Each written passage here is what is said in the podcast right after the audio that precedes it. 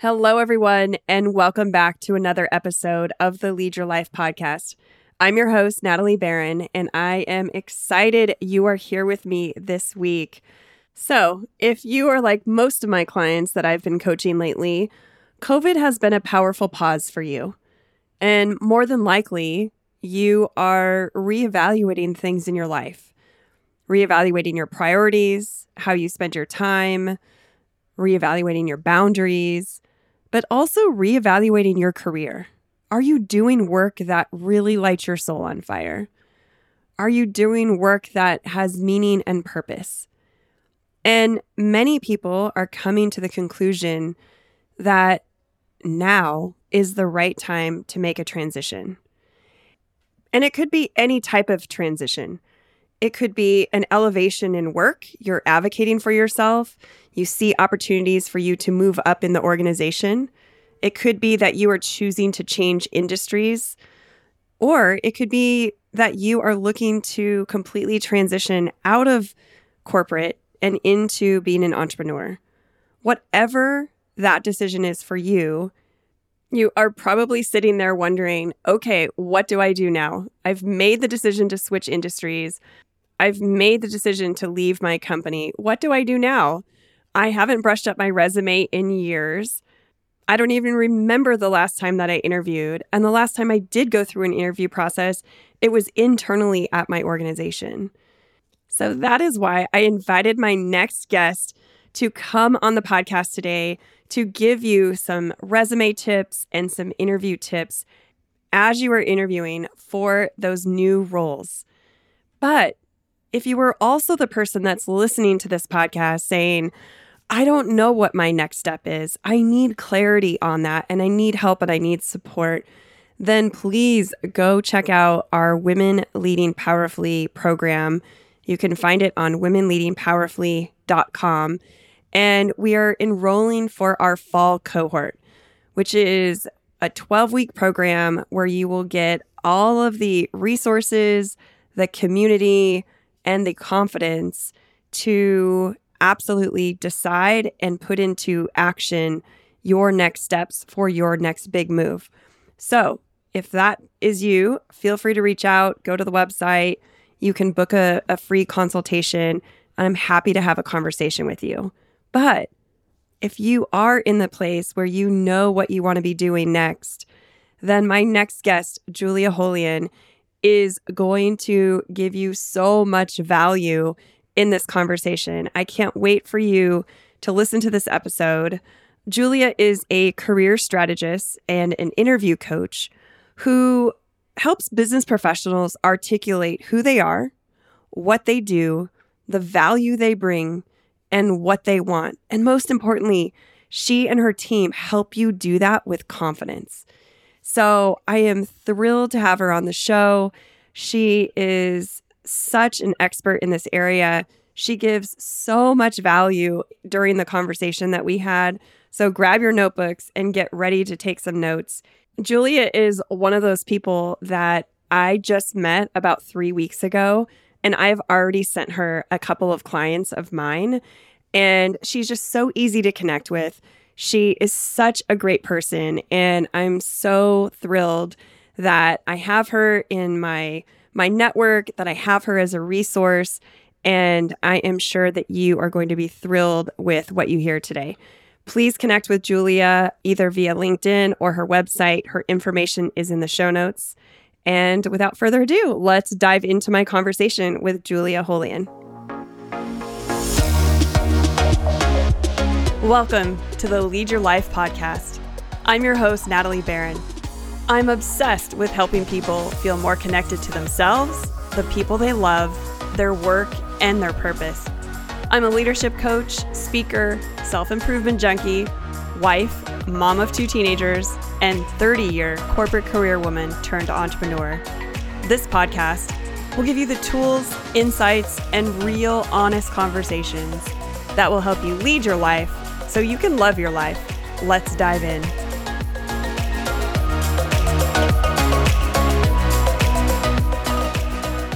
Julia, welcome to the show. I'm so excited for this conversation. I think it's going to be so valuable for my listeners. So, thank you for taking the time to be here today. Oh, I wouldn't want to be anyplace else. Thanks for having me today. yes, absolutely. Well, would love for you just to dive in and share with my listeners a little bit about yourself and your career history. Oh, thank you. So, I have been a career coach officially for six years. I started my practice six years ago. And what I do is I work with people who are trying to advance their career. And a lot of that is through confidence and, and interviewing and, and developing those skills.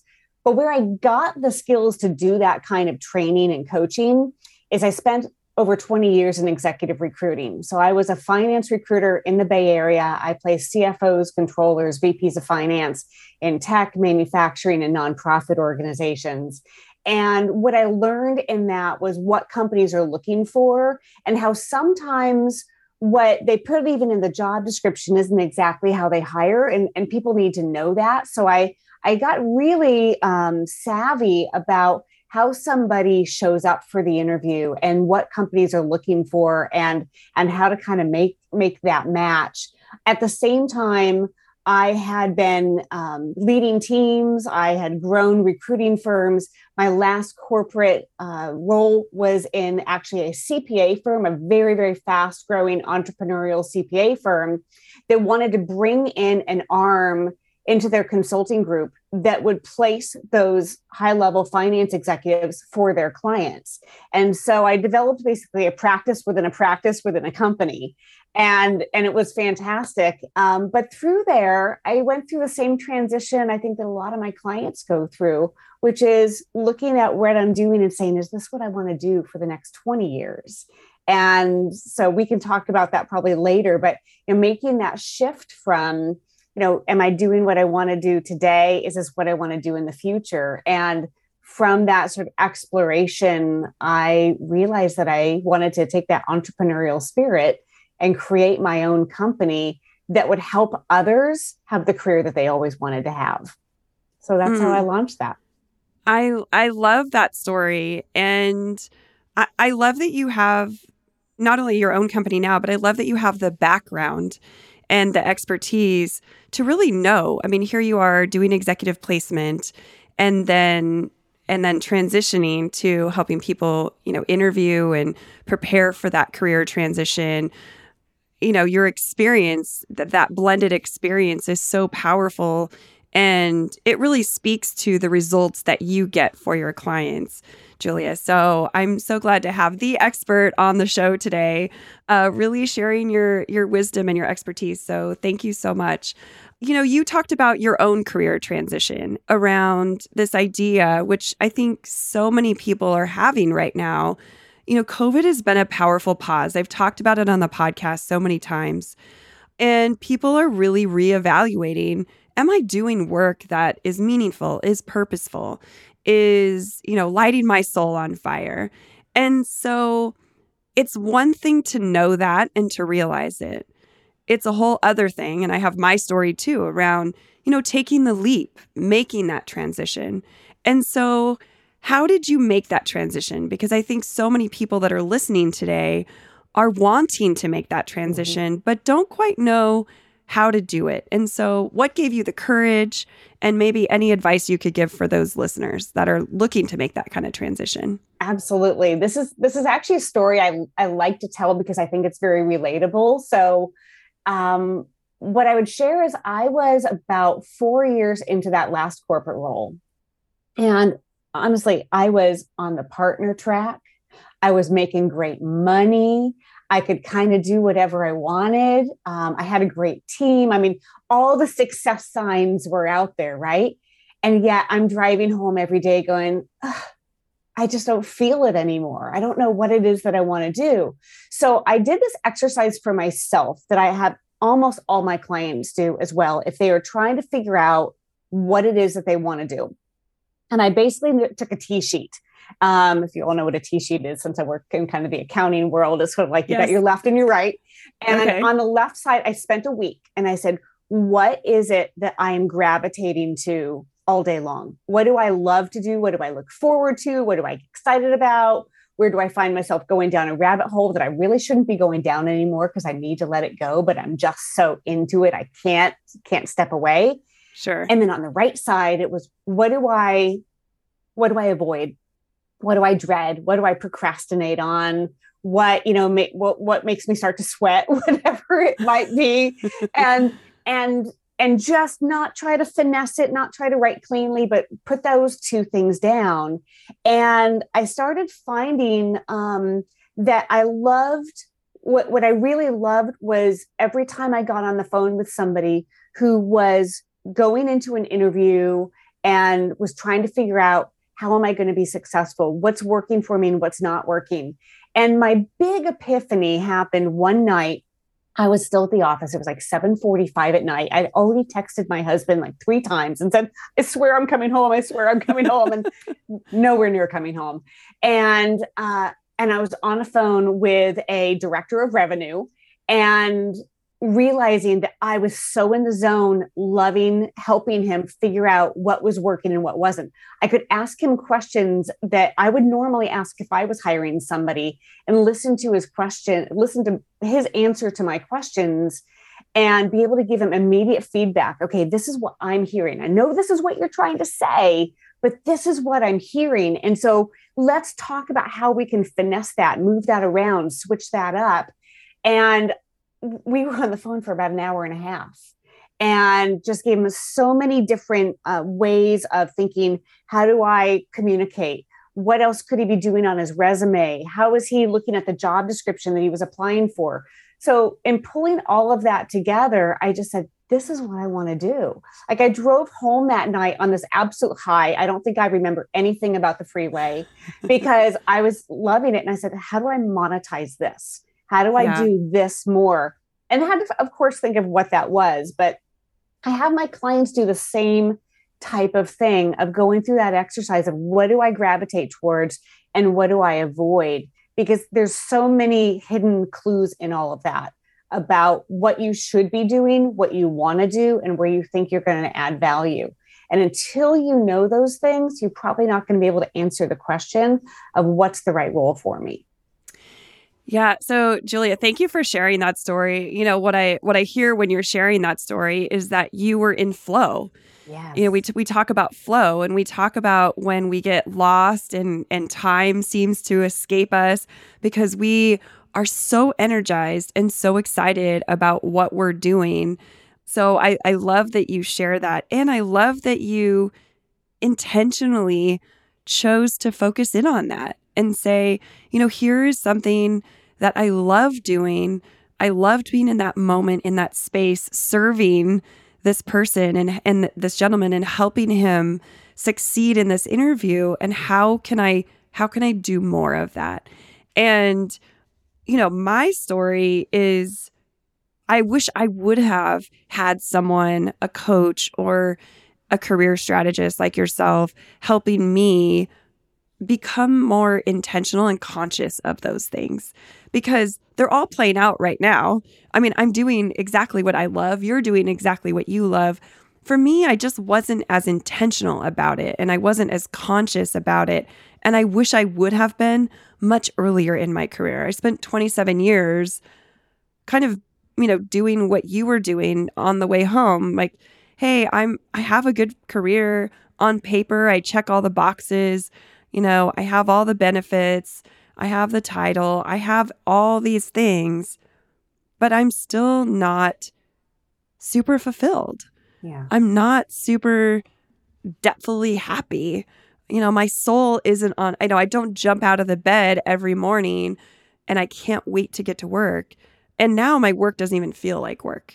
Right. I mean, I get to do this, right? I mean, this is, I mean, how, how amazing is this? I love having conversations with people. I have an insatiable curiosity and I get to, I get to do this every day. And I think also, you know, in addition to making the T list, which I love, I think that's great advice for my listeners.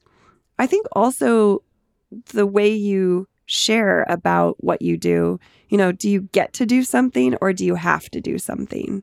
Right. And I think that even that nuance is, you know, what do I get to do every day and what do I have to do? And again, kind of going back. So you've made this list, Yeah. you realize that you need to monetize it. And at that point, for a lot of people, and I'm sure you experience this in your practice with your clients as well, the fear kicks in. Okay, I want to make this leap. Now I'm conscious about it. How do you how do you push the fear back? And how do you move forward making sometimes a significant change? For some people it's you know, maybe changing a role, maybe it's changing an industry or it's changing from corporate to entrepreneurship. And each of those have different fear components. Mhm. um, but how did you know how did you kind of get past the fear or was there fear there for you? Uh, I don't think that I really felt fear. I've always been entrepreneurial. I um, I believe in myself pretty pretty much. I don't think that from an not from an arrogant standpoint, but I just sort of yeah. believe if I work really hard at something and I am diligent and conscientious and I use the resources around me, that I'll figure out how to make it happen. It, if I were to say anything was the the hurdle to overcome, it was telling my husband that I was going to leave my major six figure job and start out on my own. And oh, by the way, I probably won't make a red cent for the first year or two. And are you okay with that, honey?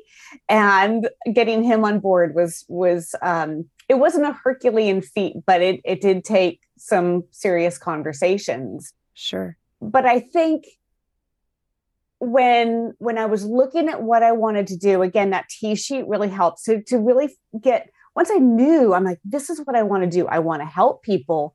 I have the knowledge, I have the skills. And by the way, that director of revenue got the next job that he was interviewing for. oh So good good I, I have a you know have pretty good success you know success rate or track rate on that, and I I believe that that's what I wanted to do. I just had to figure out how how was I going to go about doing it. And so one of the things that I I did is I found all the people that I knew. I was already kind of a natural networker. I've always been into networking. And I started having coffee and lunch meetings with everybody I could think of who I thought would give me some free advice. So I met with bankers and attorneys and insurance professionals and marketing people and salespeople and just really picked their brain on what they saw in the market and how they do things. And I think that gave me a comfort zone because it wasn't just doing the work itself, I had to build a company. And it's, I think a lot of people who leave their corporate jobs to go be an entrepreneur think about the work that they're going to do and don't always think about, I need to run a business. They get excited about the delivery of what they're going to do. But honestly, if you're going to become an entrepreneur, and I know many of you know your your clients are people who are thinking, do I stay in corporate or do I take the entrepreneur route? The thing about the entrepreneur route is that you've got to be comfortable in sales and building a business, which I am. Fortunately, I came from that. But I wanted to talk to all of these other experts about all of these little tiny things that I didn't necessarily know. And they honestly, they became like my my little advisory board. i love that And I recommend anybody that they get an advisory board. Even honestly, if you're looking to stay in corporate, find your posse, find your people who are going to be your advisory board. I don't care if you go have, you know, wine and cheese with them once a month, but let them be your sounding board. Um, obviously, I'm a firm believer in hiring coaches, but sometimes you also need to have people with different skill sets and experiences who you can kind of bounce ideas off of and feel like you are, um, you know, gaining insights and information to take you, you know, into whatever it is that you want to do. Yeah. No, I, I love that you shared the steps that you took to to make that transition. And I couldn't agree with you more. You know, I think talking to people is a great first step. And I completely agree with you around, you know, I think I think I probably stepped a little more naively into, hey, I want to be a coach. And I think I'm just going to be coaching eight hours a day. But there is this whole other part of it running the business. You know, when I first started, I was the salesperson, which was fine. I did 27 years in sales. I was the marketer. I was the accountant. I was the graphic designer. I was the website builder. You know, all of those things. Eventually, now my business partner and I have a team, which is great. We have people doing those things. We have a copywriter. We have a graphic designer. We have we have a virtual assistant and we have that. But when we first started, we didn't. And, you know, there's the whole business of running a coaching business. And um, that I, I, I will say I learned more in that first year than I probably did in business for 27 years, just around running a business. No and question. Yeah. So it was, it was a big, it was a big learning curve. And so I love that you are sharing that because I, I don't think that people always take into consideration, you know, that learning curve when they're wanting to jump from corporate to entrepreneurship. Um, so let's kind of talk about, let's shift a little bit and talk about the job market today. There are so many challenges from an employer perspective around keeping and retaining talent people, as I mentioned earlier, uh, you know, COVID has been a powerful pause for people to reevaluate, you know, am I happy? Do I want to stay? Does this company meet my align with my personal values and how I want to move forward? And a lot of people are making shifts. And I think for the first time in many years, I think I read an article, it said 40 years, it's it's really uh, a buyer's market for um, for talent. And so if you are thinking about shifting jobs, I mean, employers are doing whatever they can do to to lure candidates and companies are short staffed. And so, you know, what I would love to hear just any comments you have um, around kind of the job market and what you're seeing at those, you know, senior manager and executive levels? Yeah it's an interesting market right now um, and it's really it's so bifurcated the candidate experience versus the the company experience and so they're kind of um, I can kind of talk about both of them but they kind of have their own own individual story.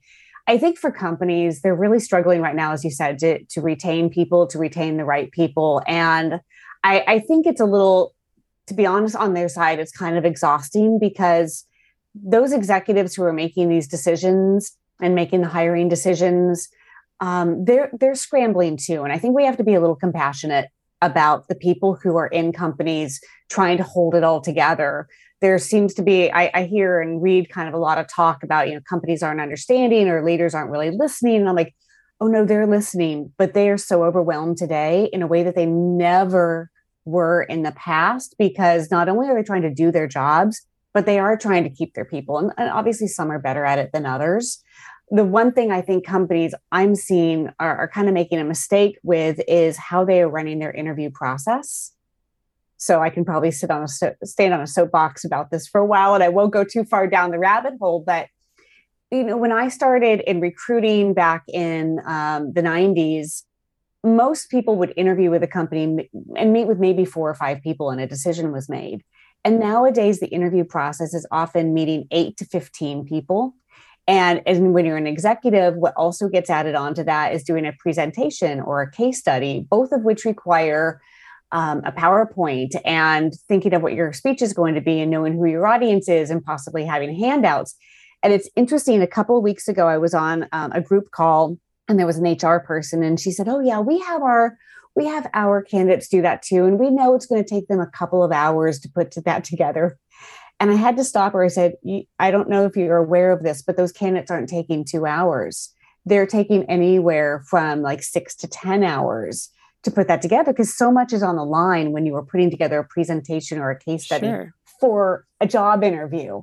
Sure. And when they're course. already working, so that's so candidates are kind of getting exhausted in that way. And I wish that companies would maybe reevaluate some of that process because I think that's why people are dropping out of the process for them.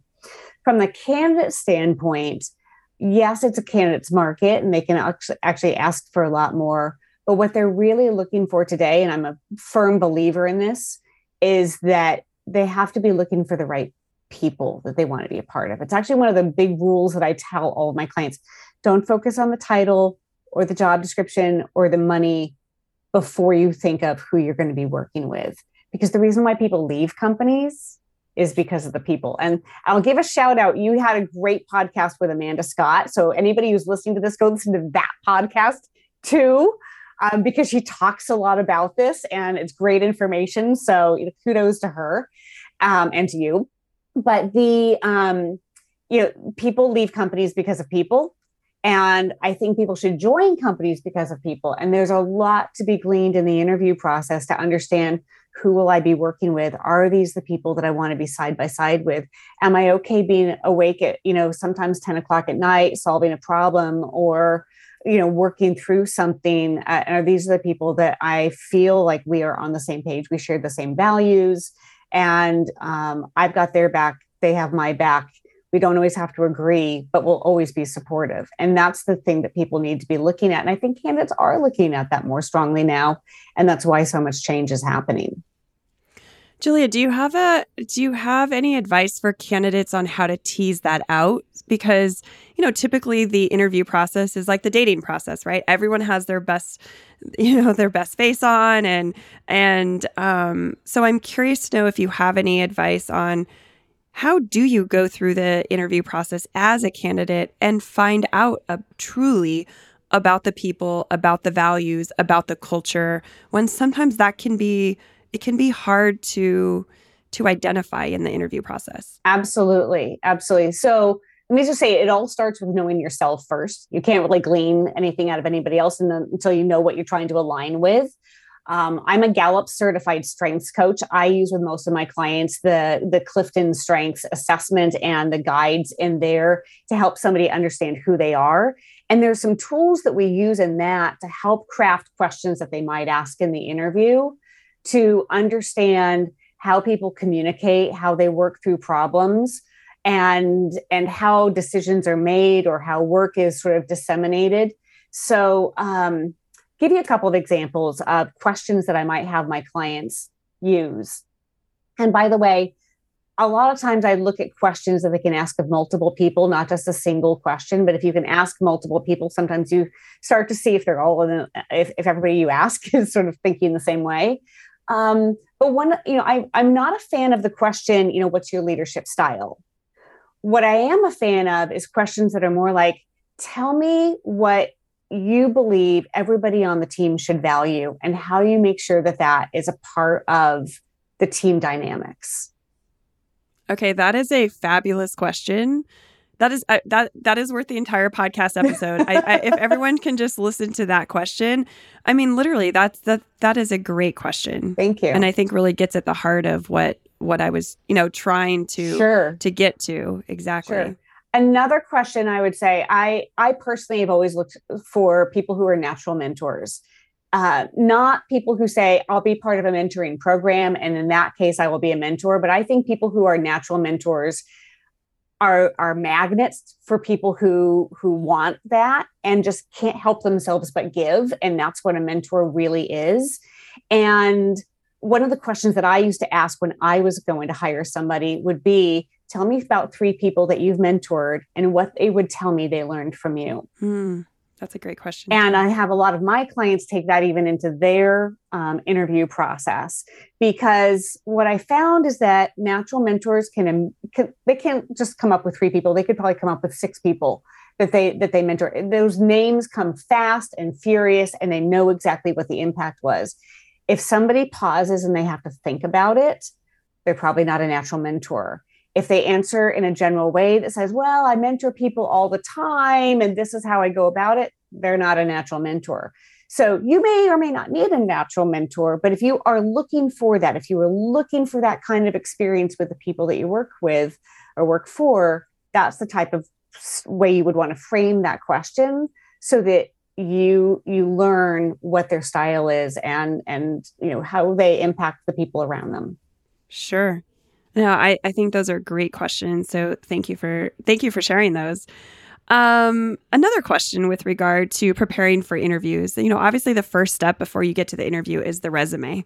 Yeah. And you know, for me, I I was with one company for 27 years. I think when you're I think a lot of people that are in senior manager and executive positions are, you know, in their 40s, typically 40s, 50s, 60s um, and maybe have been at companies for a longer period of time, maybe haven't updated their resumes in years, and maybe are doing that for the first time.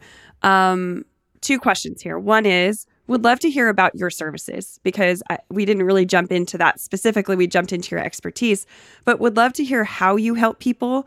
And then specifically around resumes, what can you share with people around what they need to kind of be aware of just from a general sense around their updating their resume nowadays. Sure, sure. So I have a team of people who write resumes, LinkedIn profiles, uh, cover letters, consulting bios, anything that is sort of that written asset. And let me just share that, um, especially for somebody like you who's with a company for a long time, and we have so many people that we work with who are like that, saying, you know, I didn't really need a resume for a long, long time. Right. I sort of grew, yeah, I, you know, I went up the ladder here, or I've always been able to find my next job through my network, and I've never really needed a resume. And one of the biggest shifts that we've seen in resumes in the last maybe 10 years is that prior to that, there were two styles. There was the um, functional resume and there was the chronological or reverse chronological resume. And what I see a lot of people who have not needed a resume for a long, long time use is that that chronological resume where it's just their name and contact information and then it goes right into the the name of the company they worked for their title and then a whole bunch of bullets and those bullets are all basically look like the job description to, so today, the way resumes are crafted is that it's almost like a hybrid of the functional and the reverse chronological, meaning the functional used to focus on areas of skills and experience, but not necessarily in that chronological order, but more in a in that functional, like what their leadership skills and their business acumen or their their sales and their finance. And so today, resumes really start with um, you know above, or I'm sorry, below their contact information and above their chronological experience, we have what's called a branding section. It is not a summary section. So, for anybody who's listening to this and thinks that's your summary, no. And I'm going to tell you why. It's a branding section. This is the section that says, here are the key skills that I'm going to take forward into my next job. This is what I want you to see and read and understand. I'm not going to summarize my prior experience, but I'm going to take elements of my prior experience and I'm going to put them in here to showcase what those skills are that I that, that make me stand out, make me great at what I do. And there's a number of different styles of, of how somebody can do this, but it's really geared for aligning yourself for the job that you want going forward. And I think this is critical because without that, what happens is when somebody looks at a resume and they don't have this branding section, they jump to title, they jump to dates, they look at the company, and then as they're looking at bullets, they're just looking for what they want. And probably you've done some things in your prior jobs where you're like, I, I would I would rather you know walk on a bed of nails than do that again. and right. yet it's in there because it was essential to that job, but it's sure. not what you want to take going forward.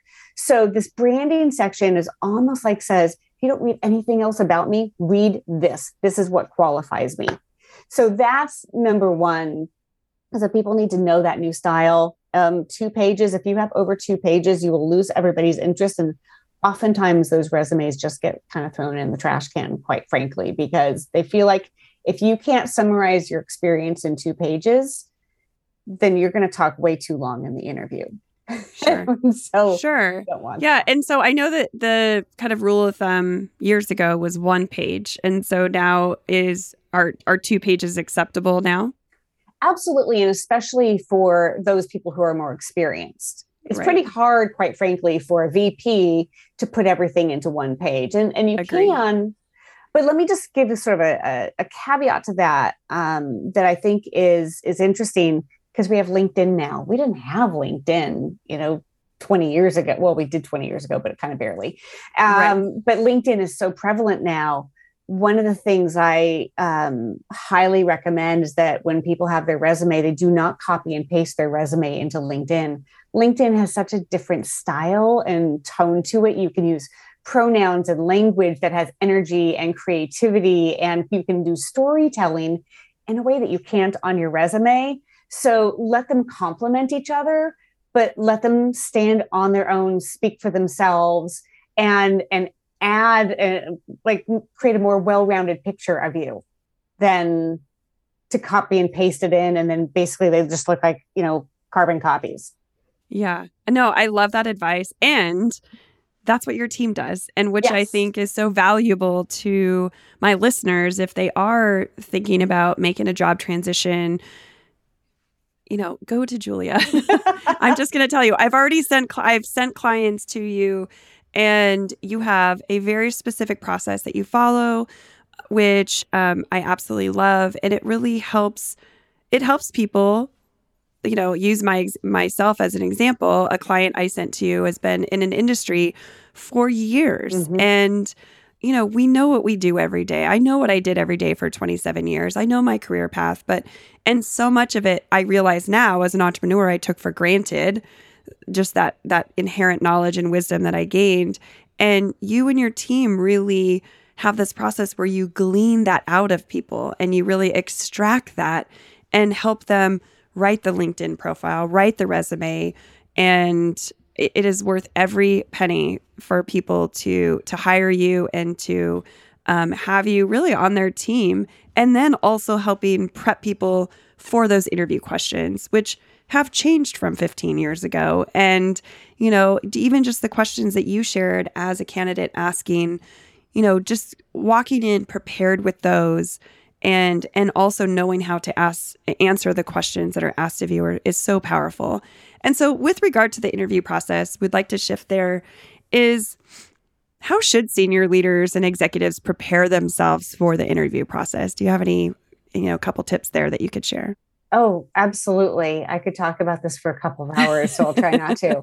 Um, let me give one sort of one of the the best pieces of um, or nuggets of information that I think will answer that question, but also give some real information to anybody who's listening. When companies hire, there's kind of a pecking order that they hire in. It's not necessarily a conscious pecking order, but there's a pecking order. And it starts with culture.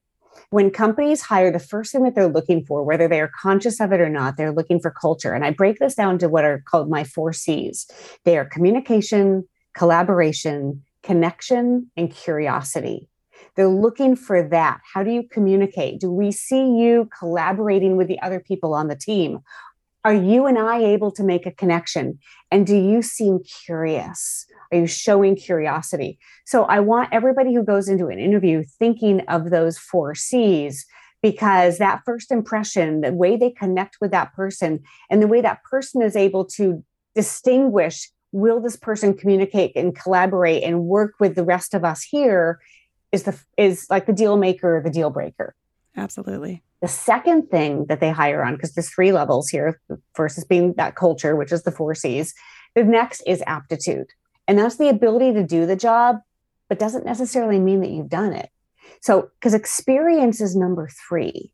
And so i tell my clients that a lot of times people go into the in- interview and there's no question you have to prepare for your questions. I've got I have eight pages of interview questions that we use as kind of like guides for preparing for anything that could come your way. Sure. And so you need to focus on like what you've done in the past. You need to know those stories, but you have to be able to utilize those stories to show your aptitude for how you would handle the situation in that particular company or in that particular role. And more people hire or more companies hire based on aptitude than actual experience. And I know this for a fact because in all my years of recruiting, I might present three or four candidates for a role. One would very often check every single box on that job description, and somebody else would only check maybe 50 to 60% of it.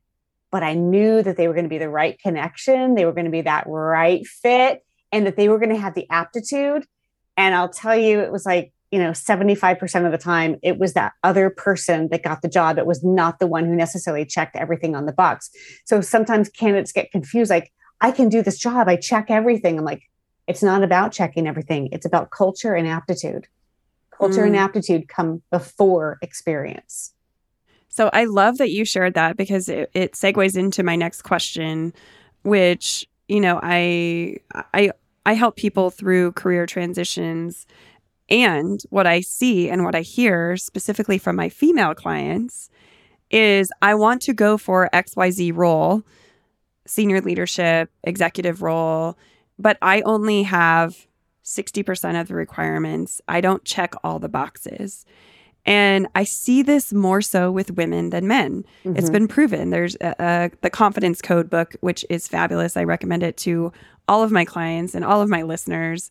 And you know, they talk about that as well in the in the in the book around, you know, women feel like they have to be completely qualified, 100% qualified, or even overqualified before they go for those next roles. So, do you have any thoughts or insights you want to share specifically for either women or diverse candidates through the interview process? You are spot on that that a lot of women struggle with this and let me just point out that one of the things that we focus a, a lot um, or what i focus on a lot with with my female clients in particular is how they handle questions around things that maybe they don't feel like they know a lot of. So, uh, oftentimes, the natural inclination for somebody who, for for a female who hasn't done something, is to say, start out with, "I haven't done that." That's the first thing that comes out of their mouth when they get asked about it, and so that's the, that's that's what sort of sets the tone for the rest of that answer, and what we focus on is because we prepare so much for interviews. We, we I know what they're going to ask in an interview. I can go through a person's resume. I can go through the job description. I've done this many times. I'm like, they're going to ask. I'll bet these 15 questions are going to get asked, and and I'll tell you, 12 to 13 of those 15 questions absolutely will get asked. Sure. And so when we are talking about that, it's preparing and saying, okay, we don't want you to lead with what you don't know you can start out by saying something like I've done that in the past and this was my role in when I was doing that. So maybe it wasn't complete. Maybe you didn't own it. But start out with what you did do in that. And then where's that curiosity? Where is the aptitude? What other skills would you be bringing in to still be able to do that? Because again, aptitude's number 2. Yeah. But that number but that number 1 is really in those those you know four c's which maybe i could actually add a fifth which is confidence belief and i don't mean confidence in terms of ego or arrogance it's belief in yourself and advocating for yourself is is my more def my definition of of confidence mm-hmm. yeah it's really owning your strengths mm-hmm. and so i love that you share that thank you julia once people are in the interview process what are I, I know you've given some good advice about what to do what are maybe one or two mistakes that you see people making in the interview process? I know you just talked about, you know, with women specifically saying, I haven't done that, but any kind of other general tips you have for people going through the interview process? Um, maybe one or two mistakes that they make during that process? Well, I would say probably mistake number one is that they they don't listen to the question they're so in their head about what's happening in the interview that they didn't actually listen to the question and answer it. And so that would be number one. Number two would be that they probably talk too long, that they they don't have their their communication points pulled together. And then the last one, and I think this is a really critical one, is when you are interviewing, you always want to be thinking of the company and a lot of people focus on themselves and what they've done, but everything that you should be asking, every answer that you should be giving, should be keeping in mind how is this relevant to them? Because what they're trying to do on the other side is visualize, picture you in their company. And so it's important for you to keep that in mind. What are their pain points? Who are you know what risks do they have in their business you know what happens inside that company that you would be a part of that you need to know and so if you're crafting your answers or or even through the questions that you ask which i think can be powerful aligning them with what's real to that company is essential that's that's perfect and and so true kind of you know making it about them instead of you while you're talking about yourself making sure that they are included in that picture and and that they can you're painting a picture through your storytelling of essentially you in that organization. And so i love that advice. That's great. Would just love to share if you could just share a little bit about you know how does Holian and Associates help people prepare for this entire process? Yeah so we we basically have two sides of our business and the one side is, is coaching and coaching can mean a lot of different things for different people. It could be helping me figure out what it is that i want to do next. It could be interview coaching. It could be helping me learn to advocate for myself inside my own company. So in coaching I use the the Gallup's um, strengths, you know, Clifton strengths to help our clients. But you know, as you know, coaching is a lot about asking empowering questions and helping people think through what is true to them because we all actually have our own answers. We just need to dig deep to figure out what they are. And so a, a lot of coaching is talking and, and asking those questions and listening and giving some insights and feedback to help somebody be their authentic selves. The other side of our business is that writing side, which is helping people with their resumes and their and their LinkedIn profiles and so on. One of the things that we do that's unique in that is that our style is to interview people to actually write their resume. A lot of resume writers give out a 10 pound 10 page questionnaire that somebody has to fill out and spend a lot of time and they're always trying to wordsmith it and we have found that it is a much um, more productive process for us and it saves everybody time if we actually interview and ask the questions about what you've done in your career and and by asking that initial question and hearing the answer and then being able to ask more questions we can craft that story. We can paint that picture. We can write those bullets. We can craft the the content for your resume. And we have a deeper understanding. So you know one of the things that i think is kind of fun in this whole process is that even if you aren't using the coaching side of our business and you're just working with somebody to write your resume or linkedin you get clarity about how you want to interview and what you want to say by going through the process of writing the resume so it's a very sure. collaborative process I love that. Thank you for sharing. Um, any last words of wisdom that you have for my listeners before we close out our conversation today? Well, I would say the number one thing that people should remember is that 85% of the best jobs come through your network. And networking doesn't mean that you have to be hustling it all the time but keep in touch with the people that you've worked with before. Ask questions. Let people know what you're thinking of doing. And when you get that next job don't take your foot off the gas when it comes to networking because especially right now even though we hear about all these jobs being posted and all the hiring that's taking place a lot of the hiring is taking place through people's networks especially the higher you go up the org chart the network is ab- absolutely essential but a lot of people lose focus on that when they get into the job. And then that's where they come to me, and I have to coach them through how to rebuild and nurture and use that network. And if you make it a, uh, a daily or we sort of a weekly sort of thought for yourself, um, how am I using my network? What am I doing for them? How can they help me? How can we create this community? they're going to find that any future job changes or transitions that they might go through are so much easier because the network is their fuel and their fire and their foundation. Yes, I think that is very sage advice, Julia. And I'm grateful that you're in my network. I'm grateful that we've connected. Um, like I said, I, I'm so happy to send clients your way who are looking to, you know, make that transition and looking to, you know, update their LinkedIn profiles and, and their resumes and prepare for those those interviews uh, no matter what level. I know that you one of your associates actually has a workshop that's coming up around helping college students and you know people that have been in the job market you know either just graduating or within eight years. So do you want to share a little bit about that? Yes thank you. So my colleague liz helton is just a rock star and she has been working for me for I think four and a half, almost five years now. And she has crafted a whole curriculum to work with college students and recent grads and how they go out to the market because how they go out to the market is different than an executive. Their job exactly. search is is different and the way they're going to interview they don't necessarily have all of the same um, corporate functional skills to maybe or or experience to talk about.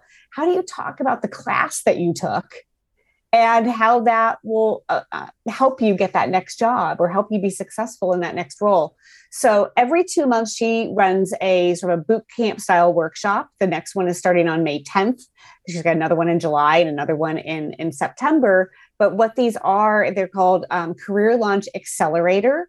And it's six meetings, six Zoom meetings, and it's it's a it's a group setting and it's walking through how do you look for that next job? How do you interview? What do you need to have on your resume? How do you align your LinkedIn profile? How do you advocate for yourself? How do you negotiate compensation? How do you onboard yourself in that next role? And then she offers um, sort of free office hours as well for anybody who just wants to pop in and ask any question that they would want. That's so valuable. My my daughter graduated early. She graduated in December. She's walking in a couple of weeks.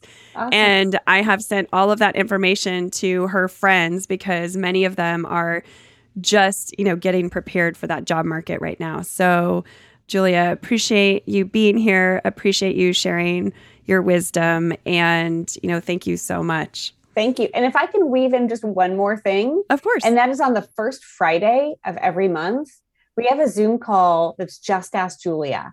Anybody can come to it. You just have to go to the website at www.holian&associates.com and go there and you can sign up for it. But the first Friday of every month, we have a different topic that we always present.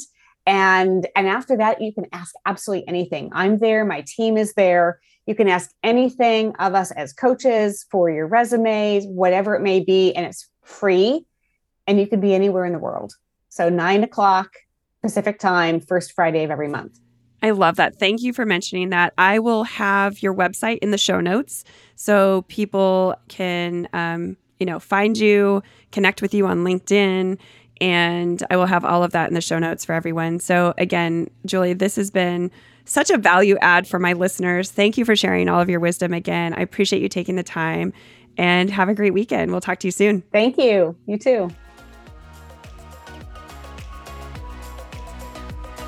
Thank you so much for being here today and listening to the Lead Your Life podcast.